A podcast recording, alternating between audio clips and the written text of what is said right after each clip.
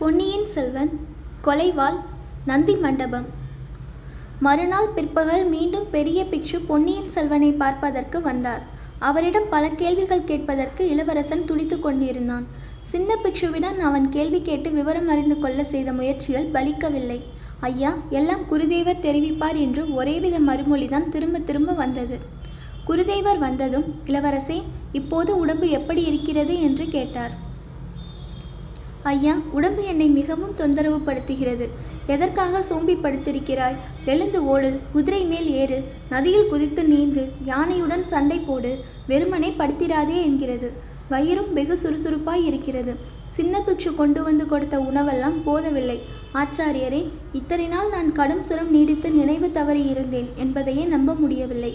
தங்களுடைய மருந்து அவ்வளவு அற்புதமான வேலை செய்திருக்கிறது என்று சொன்னான் அ- பொன்னியின் செல்வன். ஐயா உடம்பின் பேச்சை ரொம்பவும் நம்பிவிடக்கூடாது. சுரம் தெளிந்ததும் அப்படித்தான் இருக்கும். கொஞ்சம் அசட்டையாய் இருந்தது. இரண்டாம் தடவை சுரம் வந்துவிட்டால் உயிருக்கே ஆபத்தாக போய்விடும். குருதேவரே என்னுடைய உயிருக்கு வரக்கூடிய ஆபத்தை பற்றி நான் அவ்வளவாக பயப்படவில்லை. தாங்கள் கவலைப்படவில்லை. சரிதான். ஆனால் இந்த சோழ நாட்டில் உள்ள கோடி மக்கள் சென்ற நாலைந்து தினங்களாக எவ்வளவு கவலைப்பட்டு கொண்டிருக்கிறார்கள் தெரியுமா? நாடு நகரங்கள் எல்லாம் அல்லோல கல்லோலமாய் படுகின்றன. சின்னஞ்சிறு குழந்தைகள் முதல் வயோதிகர்கள் வரையில் கண்ணீர் விடுகிறார்கள். ஐயா தாங்கள் சொல்லுவது ஒன்றும் எனக்கு விளங்கவில்லை. ஜனங்கள் எதற்காக அவ்வளவு வருத்தப்பட வேண்டும்? ஒருவேளை நான் இந்த சுரம் குணமாகி பிழைக்க மாட்டேன் என்ற எண்ணத்தினாலா? சூடாமணி விகாரத்தில் தாங்கள் எனக்கு சிகிச்சை செய்து வருகிறீர்கள் என்று தெரிந்திருக்கும் போது ஜனங்கள் ஏன் கவலைப்பட வேண்டும்? இளவரசி தங்களுக்கு சுரம் என்பதும் தாங்கள் சூடாமணி விகாரத்தில் இருந்து வருவதும் ஜனங்களுக்கு தெரியாது. இந்த நகரத்தின் மாந்தர்களுக்கு அது தெரிந்திருந்தால் இந்த விகாரத்தில் இவ்வளவு அமைதி குடிகொண்டிருக்குமா? மதில் சுவர்களையெல்லாம் இடித்து தகர்த்து கொண்ட அத்தனை ஜனங்களும் தங்களை பார்க்க இங்கு வந்திருக்க மாட்டார்களா? அன்று காலையில் தாங்கள் கடலில் மூழ்கிவிட்டதாக செய்தி வந்தபோது இந்த நகரின் மாந்தர் எழுப்பிய ஓலத்தையும் பிரலாபத்தையும் தாங்கள் கேட்டிருந்தால் ஏன் இந்த விகாரத்துக்குள்ளேயே அன்று காலை கண்ணீர் விட்டு கதறாதவர் யாரும் இல்லையே பொன்னியின் செல்வன் கட்டிலில் எழுந்து உட்கார்ந்து குருதேவரே இது என்ன சொல்கிறீர்கள்? எனக்கு ஒன்றும் விளங்கவில்லையே. நான் கடலில் முழுகிவிட்டதாக செய்தி வந்ததா? எப்போது வந்தது? யார் அத்தகைய பயங்கர செய்தியை கொண்டு வந்தது? எதற்காக என்று கேட்டான். யார் கொண்டு வந்தார்களோ தெரியாது. ஒரு நாள் காலையில் அந்த செய்தி இந்த நகரமெங்கும் பரவிவிட்டது. தங்களை இலங்கையிலிருந்து கோடிக்கரைக்கு ஏற்றி வந்த கப்பல் சுழல் காற்றில் அகப்பட்டு மூழ்கிவிட்டதாக ஜனங்கள் பேசிக் கொண்டார்கள். கோடிக்கரையோரமாக தனாதிகாரி பழுவட்டரையர் தங்களை எவ்வளவோ தேடியும் தங்கள் உடல் கூட அகப்படவில்லை என்றும் ஆகையால் கடலில் முழுகி போயிருக்க வேண்டும் என்றும் பராபரியாக செய்தி பரவிவிட்டது. அதை கேட்டுவிட்டு நான் கூட இந்த விகாரத்தின் வாசலில் நின்று வருத்தப்பட்டு கொண்டிருந்தேன்.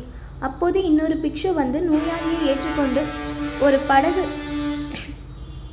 விகாரத்தின் பின்புறத்து கால்வாயில் வந்திருப்பதாக தெரிவித்தார். நான் உடனே வந்து பார்த்தபோது படகில் உள்ள நோயாளி தாங்கள்தான் என்பதை கண்டேன். பிறகு மூன்று நாட்களாக சிகிச்சை செய்து வந்தோம். நேற்று தான் தங்களுக்கு நினைவு வந்தது. ஆச்சாரியாரே என்னை படகில் ஏற்றி கொண்டு கொண்டு வந்தது யார் சொல்ல முடியுமா? ஒரு இளைஞனும் ஒரு யுவதியும் படகு தள்ளி கொண்டு வந்தார்கள். ஆமாம் எனக்கு கூட கனவில் கண்டது போல் நினைவுக்கு வருகிறது. அந்த இளைஞனும் யுவதியும் யார் என்று தெரியுமா? இளைஞன் வானர் குலத்து வந்தியத்தேவனா? இல்லை ஐயா அவன் பெயர் சேந்தனமுதன் என்று சொன்னான். சிவபக்தி மிக்கவன் என்று தோன்றியது. பெண்ணின் பெயரை நான் அறிந்து கொள்ளவில்லை. தேகத்திடமும் மனோவலியும் வாய்ந்தவள். அவன் யார் என்று நான் ஊகிக்க முடியும். ஓடக்கார பூங்குழலி தியாக விடங்கரின் மகள். அவர்கள் என்னை எதற்காக இங்கே அழைத்து வந்தார்கள் என்று சொல்லவில்லையா? இல்லை இளவரசே நான் அவர்களிடம் அதை பற்றி கேட்கவும் இல்லை. நான் இங்கு பத்திரமாய் இருக்கிறேன் என்று தாங்கள் யாருக்கும் தெரியப்படுத்தவில்லையா? இல்லை ஐயா யாருக்கும் சொல்ல வேண்டாம் என்று தங்களை அழைத்து வந்தவர்கள் சொன்னார்கள். தங்கள் உடல்நிலையை முன்னிட்டு சொல்லாமல் இருப்பதே நல்லது என்று நானும் எண்ணினேன். ஆச்சாரியரே இதில் ஏதோ சூழ்ச்சி நடந்திருக்கிறது. என்னை சிறைப்படுத்தி கொண்டு வரும்படி என் தந்தை ம மும்முடி சோழ மகாராஜா கட்டளையிட்டிருந்தார். அதற்கிணங்கவே நான் இலங்கையிலிருந்து புறப்பட்டேன். நடுவில் ஏதேதோ சம்பவங்கள் நிகழ்ந்துவிட்டன. சக்கரவர்த்தியின் கட்டளைக்கு விரோதமாக நான் நடந்தேன் என்று குற்றம் சாட்டுவதற்காக இந்த சூழ்ச்சி நடந்திருப்பதாக தோன்றுகிறது. நான் கடலில் மூழ்கி இறந்து விட்டதாகவும் கதை கட்டி விட்டிருக்கிறார்கள். குருதேவரே என்னை தாங்கள் இந்த சூடாமணி விகாரத்தில் ஏற்றுக்கொண்டதே ராஜ துரோகமான காரியம். மேலும் வைத்திருப்பது பெரும் குற்றமாகும். உடனே என்னை தஞ்சாவூருக்கு அனுப்பிவிடுங்கள். இளவரசி தங்களுக்கு இடம் கொடுத்ததற்காக எனக்கு ராஜ தண்டனை கிடைப்பதாயிருந்தால் அதை குதூகலத்துடன் வரவேற்பேன். அதன் பொருட்டு இந்த புராதனமான சூடாமணி விகாரத்தை இடித்து தள்ளி மண்ணோடு மண்ணாக்கி விடுவதாயிருந்தாலும் பாதகமில்லை. தங்களுடைய பரிவை குறித்து மகிழ்கிறேன். குருதேவரே ஆனாலும் என்னை கொண்டு வந்தவர்களிடம் ஒன்றும் விசாரியாமல் எப்படி என்னை ஏற்றுக்கொண்டீர்கள்? விசாரிப்பதற்கு அவசியம் என்ன? கடும் சுரத்தோடு வந்த தங்களை வரவேற்று சிகிச்சை செய்வதைக் காட்டிலும் என்னை போன்ற பிக்ஷுக்களுக்கு வேறு என்ன உயர்ந்த கடமை இருக்க முடியும்? மேலும் தங்களுடைய திருத்தமக்கையார் குந்தவை தேவியார் தாங்கள் இங்கு வந்து சில நாள் தங்கக்கூடும் என்று முன்னமே எனக்கு தெரிவித்திருக்கிறார்கள். ஓ அப்படியா? இளைய பிராட்டியா அவ்விதம் சொல்லி அனுப்பியிருந்தார்? எப்போது? தாங்கள் இங்கு வருவதற்கு சில நாளைக்கு முன்பு தங்களை கொண்டு வந்த சேந்தன் அமுதனும் இளைய பிராட்டியின் விருப்பம் என்றுதான் கூறினான். குருதேவா என்னை அழைத்து வந்தவர்கள் இருவரும் உடனே திரும்பி போய்விட்டார்களா? அவர்களை கண்டுபிடிக்க முடியுமா? அவர்களை பார்த்தாவது சில விவரங்கள் எனக்கு தெரிந்து கொள்ள வேண்டும். ஐயா பதட்டம் வேண்டாம். அவர்கள் இருவரும் இந்த நகரத்திலே தான் இருக்கிறார்கள். தினம் ஒரு முறை வந்து தங்கள் உடல்நிலையை பற்றி விசாரித்து போகிறார்கள். இன்றைக்கு ஏனோ இதுவரையில் வரக்கானோம் அச்சமயத்தில் சின்ன பிக்ஷு வந்து குருதேவரை பார்த்து ஏதோ சமிக்ஞை செய்தார். ஆச்சாரிய பிக்ஷு இதோ வந்துவிட்டேன் ஐயா என்று கூறிவிட்டு வெளியே சென்றார். சற்று நேரத்துக்கெல்லாம் அவர் திரும்பி வந்தபோது இளவரசன் அருள்மொழிவர்மனுடைய பரபரப்பு மேலும் அதிகமாய் இருப்பதைக் கண்டார். ஆச்சாரியரே இனி ஒரு கணமும் நான் இங்கே தங்கியிருக்க முடியாது. சக்கரவர்த்தியின் கட்டளையை மீறி நான் இங்கே வந்து ஒளிந்திருந்தேன் என்ற பழியை ஏற்க நான் விரும்பவில்லை. என்னால் இந்த புராதனமான சூடாமணி விகாரத்துக்கு எந்தவிதமான தீங்கு நேரிடுவதையும் விரும்பவில்லை என்றான் இளவரசன். பெரிய பிக்ஷு மலர்ந்த முகத்துடன் உண்மையில் அத்தகைய பெரும் பொறுப்பை நானும் இனி வகிக்க முடியாது. தங்களுடைய விருப்பத்துக்கு விரோதமாக ஒரு கணமும் தங்களை நான் இங்கு வைத்திருக்க விரும்பவில்லை. இந்த கணமே தாங்கள் புறப்படா புறப்படலாம். கால்வாயில் படகு ஆயத்தமாக காத்திருக்கிறது என்றார். எங்கே போவதற்கு? அது தாங்கள் தீர்மானிக்க வேண்டிய காரியம். தங்களை இங்கே கொண்டு வந்து சேர்த்த இருவரும் படகுடன் தங்களை அழைத்து போக வந்திருக்கிறார்கள். இளவரசன் சிறிது தயங்கினான். ஆச்சாரிய பிக்ஷுவின் முகத்தில் மர்மமான புன்னகை பொழிவதைக் கண்டு இதில் இன்னும் ஏதேனும் சூழ்ச்சி இருக்கக்கூடுமோ என்று வியந்தான். அவர்கள் இருவருமே திரும்ப வந்திருக்கிறார்களா? எதற்காக என்று சொல்லவில்லையா? சொன்னார்கள். இந்த விகாரத்திலிருந்து ஒரு நாளிகை தூரத்தில் கால்வாயின் கரையில் நந்தி மண்டபம் ஒன்று இருக்கிறது. அதில் தங்களை பார்ப்பதற்காக இரண்டு பெண்மணிகள் வந்து காத்திருக்கிறார்களாம்.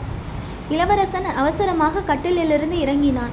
ஆச்சாரியரே உடனே படகுக்கு என்னை அழைத்து செல்லுங்கள். இவ்வளவு தாமதம் தாமதமாகிவிட்டதே என்றான். பிக்ஷு இளவரசனை கையினால் தாங்கிக் கொண்டு கால்வாய்க்கரை வரையில் சென்றார். ஆனால் இளவரசனுடைய நடையில் நாலு நாளைக்கு மேலாக கடுஞ்சுரத்தினால் பீடிக்கப்பட்டிருந்ததன் அறிகுறி ஒன்றும் தென்படவில்லை. ஏறுபோல் நடந்து பொன்னியின் செல்வன் கம்பீரமாக வருவதைக் கண்டு சேந்தன் அமுதன் பூங்குழலி இருவருடைய முகங்களும் மலர்ந்தன.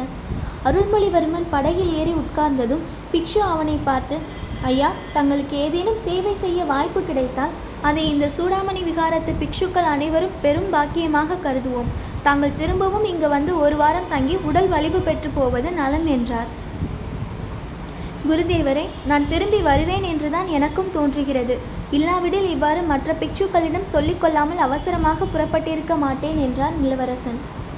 படகு நகரத் தொடங்கியதும் சேந்தன் பூங்குழலி இருவரையும் மாறி மாறி பார்த்து இக்கால்வாயின் வழியாக நீங்கள் என்னை அழைத்து கொண்டு வந்தபோது நீங்கள் தேவலோகத்தவர்கள் என்றும் சொர்க்கத்துக்கு என்னை அழைத்து போகிறீர்கள் என்றும் எண்ணியிருந்தேன். என்னை ஏமாற்றி விட்டீர்கள் சந்நியாசி மடத்துக்கு கொண்டு போய் சேர்த்தீர்கள். போனால் போகட்டும். கடலில் நீந்தி கை சளைத்து நிலைவிளைந்து போனதிலிருந்து நடந்ததையெல்லாம் உங்களிடம் கேட்க வேண்டும். அதற்கு முன்னால் நந்தி மண்டபத்தில் எனக்காக காத்திருப்பவர்கள் யார் என்று சொல்லுங்கள் என்றான் இளவரசன். இருவரையும் பார்த்த அருள்மொழிவர்மன் கேட்டபோதிலும் பூங்குழலி வாய் திறக்கவில்லை. சேந்தன் அமுதன் தான் மறுமொழி கூறினான். குந்தவை பிராட்டியும் கொடும்பாலூர் இளவரசியும் ஆனைமங்கலத்துக்கு வந்திருப்பதையும் அங்கிருந்த நந்தி நந்தி மண்டபத்துக்கு வந்து காத்திருப்பதையும் தெரிவித்தான். ஆஹா எடுத்ததற்கெல்லாம் மூச்சை போட்டு விழும் அந்த பெண்ணை எதற்காக இளைய பிராட்டி இங்கேயும் அழைத்து வந்திருக்கிறார்? சேந்தன் அமுதன் ஐயா தமிழ்நாட்டு பெண்களிடையே இப்போது ஒரு சுரம் பரவிக் கொண்டிருக்கிறது. புனிதமான சைவ சமயத்தை விட்டுவிட்டு புத்த மதத்தை சேர்ந்து பிக்ஷினிகள் ஆகப் போவதாக சொல்லிக் கொண்டிருக்கிறார்கள் என்றான். அப்படி யார் யார் சொல்லிக் கொண்டிருக்கிறார்கள்? கொடும்பாலூர் இளவரசி அவ்விதம் சொல்லிக் கொண்டிருக்கிறாராம். இதோ இந்த பெண்ணரசியும் அவ்வாறு சொல்லிக் கொண்டிருக்கிறாள். இரண்டு பேர் தானே அமுதா? அதனால் சைவ சமயத்துக்கு நஷ்டம் வந்துவிடாது. இலங்கையில் பிக்ஷினிகள் தவ வாழ்க்கை நடத்தும் மடங்கள் பலவற்றை நான் அறிவேன். வேண்டுமானால் நானே இவர்களை அழைத்து போய் சேர்த்து விடுகிறேன் என்று பொன்னியின் செல்வன் கூறவும் சேந்தன் அமுதன் நகைத்தான். பின்னர் கடலிலிருந்து இளவரசனும் வந்தியத்தேவனும் கரையேறியதிலிருந்து நிகழ்ந்தவற்றையெல்லாம் சேந்தன் அமுதன் தான் அறிந்த வரையில் கூறினான். பொன்னியின் செல்வன் ஆர்வத்துடன் கேட்டுக்கொண்டு வந்ததுடன் தன்னுடைய ஞாபகங்களையும் ஒத்து பார்த்து கொண்டு வந்தான். அதோ நந்தி மண்டபம் என்று பூங்குழலி கூறியதும் இளவரசன் அவள் சுட்டிக்காட்டிய திசையை நோக்கினான்.